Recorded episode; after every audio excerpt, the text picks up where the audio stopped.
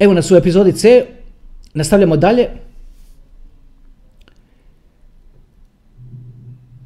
Vidite, ako spadate u kategoriju ljudi koji recimo na štednoj knjižici, pardon, više ne postoji knjižica, na nekakvom štednom računu imate recimo 200.000 eura. Ovo sve karikiram. I recimo živite negdje unutar Europske unije ili barem geografski u Europi. Vrlo brzo ćete se naći u neobranom grožđu. Sad vam je život poprilično lijep. Zato što radili ste, skupili ste, htjeli ste da imate sigurnost. I imate. I zbog toga vam je život poprilično lijep. Možete odlučiti gdje ćete na godišnji odmor slijed, na već unaprijed na godinu. Korona naravno sve to komplicira. Ali uglavnom uvijek znate što god da se dogodi, ako dobiješ otkaz, znaš da si dobar, jer, jer imaš na štednji. Ako recimo iz, iz, izleti nekakva poslovna prilika, isto tako možeš ono, ući u tu poslovnu priliku. Jednostavno imaš taj osjećaj sigurnosti, zato što napravio si neke dobre poteze ili si jednostavno radio, čuvao i, i došlo se do toga. I super, svaka čast na tome, jako lijepo. Ali vidite, ima jedan termin koji se zove negativna kamata. Negativna kamata, ne znam koliko ste u vezi toga čuli, na engleskom se govori negative interest, of course, je u stvari fenomen koji se sad pomalo provlači, ne pomalo, on u stvari dolazi na velika vrata. A to vam u stvari znači ako u banci držite svoj novac, da će oni, prije bi to bilo da vam isplaćuju nekakvu kamatu zato što držite novac svoj u banci. A negativna kamata znači da će vam uzimati novac čisto zato što vam ga čuvaju. Znači ako imate 200.000 dolara, odnosno pardon eura, ako imate 200.000 eura na štednji, oni vam uzimaju, ne znam, pola posto godišnje, ajde da sad na brzinu ne računam da ne budem u krivu pa da ne moram to onda rezati i tako dalje. Uglavnom, neku količinu novaca će vam uzeti. Znači to držiš tamo deseta godina i malo po malo, malo po malo topi se. A ovo što govorim još kad sam sad rekao deseta godina, to je pretpostavka da će to uopće istajati deset godina. Ne govorim vam ovo ništa da bi, da bi vas uplašio. Ovo vam samo govorim da malo, da krenete i niti, niti očekujem da vi sad iz čista mira napravite nekakve sad prike odluke. Ovo vam samo govorim da, da razmislite. Razmislite o tome kako vam ta negativna kamata, kako vam to utječe na tu štednju i razmislite malo o tome kako vam pad kupovne moći toga što imate na štednji, kako vam to utječe na vašu štednju. Čak i u, i u kraćem vremenskom periodu. Vidite, novac se i do sad uvijek, da se tako izrazim, printao. Novac se više ne printa, novac se utipkava. Ali novac trenutno je baziran na dugu.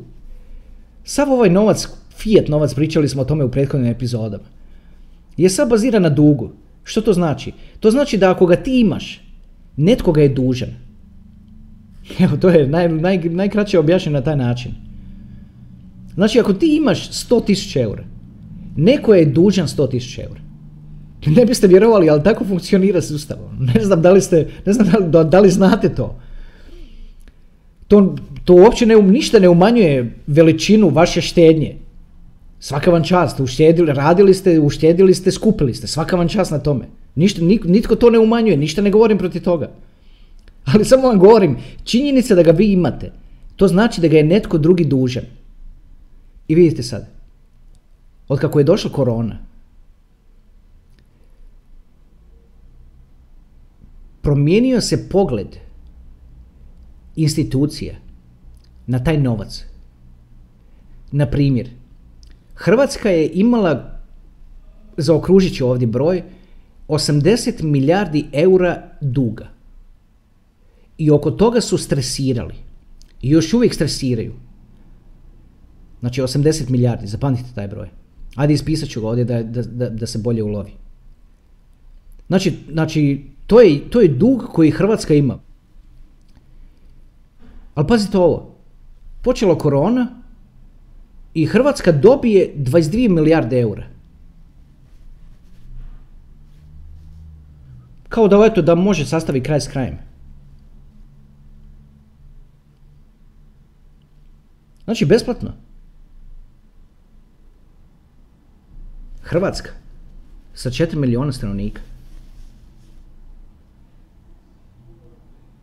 Pa šta je s Njemačkom koja ima skoro, koliko, ako, ako, dobro, ono, ako se dobro sjećam, preko 80 milijuna stanovnika? Šta je s Francuskom? Šta je sa, šta je s Austrijom? Šta je s Češkom? Šta je Slova sa Slovačkom? Šta je s Mađarskom? Pa čovječ. Pa znaš koliko te, koliko su, koliko te države, koliko, koliko ona ima stanovnika? Pa koliko su oni dobili eure?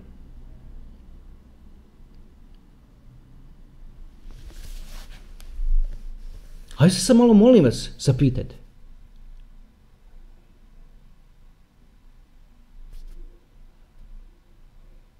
Besplatno.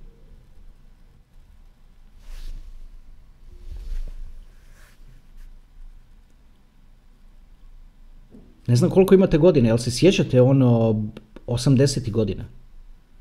Od 85. pa, pa nadalje.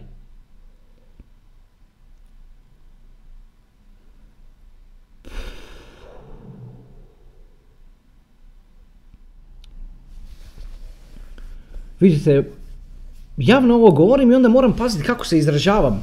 I zato sporo sad pričam i zato pravim pauze i zato smanjujem glas. Dopuštavam, dopuštavam mozgu da razmišlja o svemu ovome. Znači imaju države koje dobijaju novac, dobro, moraju zato što, da bi održali se na životu, ok. Znači, a ideš u dućan i ovo je malo po malo skuplje, pretpostavka je da je skuplje zato što je to teže praviti jer je negdje zbog korone nešto zatvoreno, dobro, i ne možeš kupovati na ovom mjestu zato što je to mjesto sad zatvoreno isto tako zbog korone pa moraš kupovati tamo na drugom mjestu gdje je malo skuplje pa i to prihvatiš dobro. Pa onda povrh toga onda on, će ubrzo doći negativne kamate dobro, pa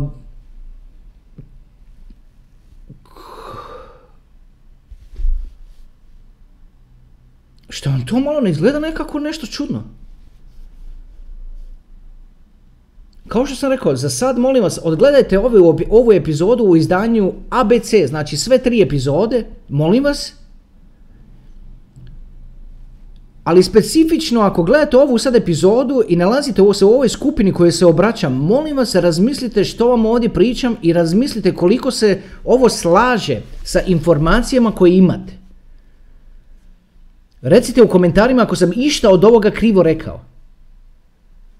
Ako idete u Interspar, ako idete u ne znam koji već dućan ko se kod vas nalazi, gdje živite, Aldo, šta već u Europi, Bila i tako dalje. Obratite malo pažnju, molim vas, na najsitnije stvari. Na paštetu. Ja se nadam da me, da me shvaćate što, što želim reći. Za sad samo malo o ovome razmišljajte, molim vas.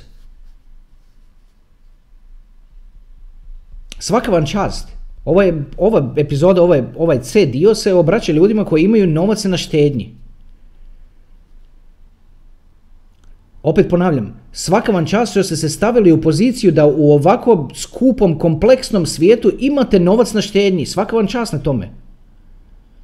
Razmislite sad samo o ovome što ja ovdje govorim. Ništa vas ne plašim. Ništa ne... Samo vam otvaram oči, u stvari, govorim vam stvari u stvari koje već znate, ali možda niste malo dublje o njima razmislili. A to moram raditi lagano kao da hodam po, po ljusci od jaja zato što pa da se to želi, da se to želi, da se zna. Pa to je bilo na dnevniku. Ili na kojoj već informativnoj emisiji koju gledate.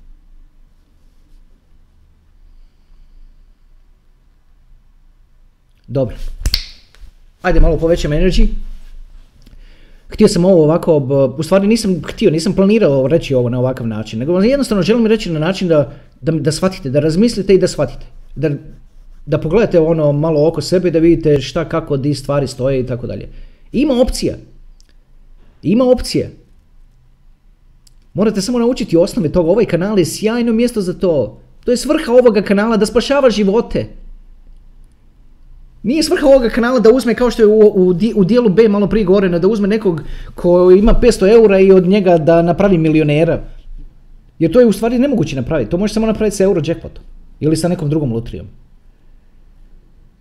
Kripto nije nikakva lutrija. Kripto se ispostavlja i pomalo se pokazuje kao tehnologija koja će dopustiti bijeg u sebe od, od gubitka kupovne moći valuta koje svi koristimo i valuta koje svi smo navikli koristiti. Te valute postaju, pokazuju određene slabosti. I ako otvorite oči na te slabosti, vidjet ćete slabosti. Samo se ne smijete praviti da ih ne vidite. Ili da ih ne registrirate. Prije u 80-ima, ako ste slučajno živjeli u ta doba Jugoslaviji, kad je krenula inflacija, imao si recimo neki novac na štednji, lagano ti je bilo pobjeći. Jednostavno uzmeš taj novac na štednji u, u, u dinarima tadašnjim, kupiš njemačku marku i ti si zaštićen od inflacije. Da počne u stvari ono sve ti je bolje i bolje zato što ta marka svaki dan sve više cijeni, sve više možeš kupiti za nju i tako dalje. Ali si, generalno si zaštićen od inflacije. Ali od inflacije koja dolazi, od koja će biti globalna. Nema se u šta bježati. Osim u kriptu.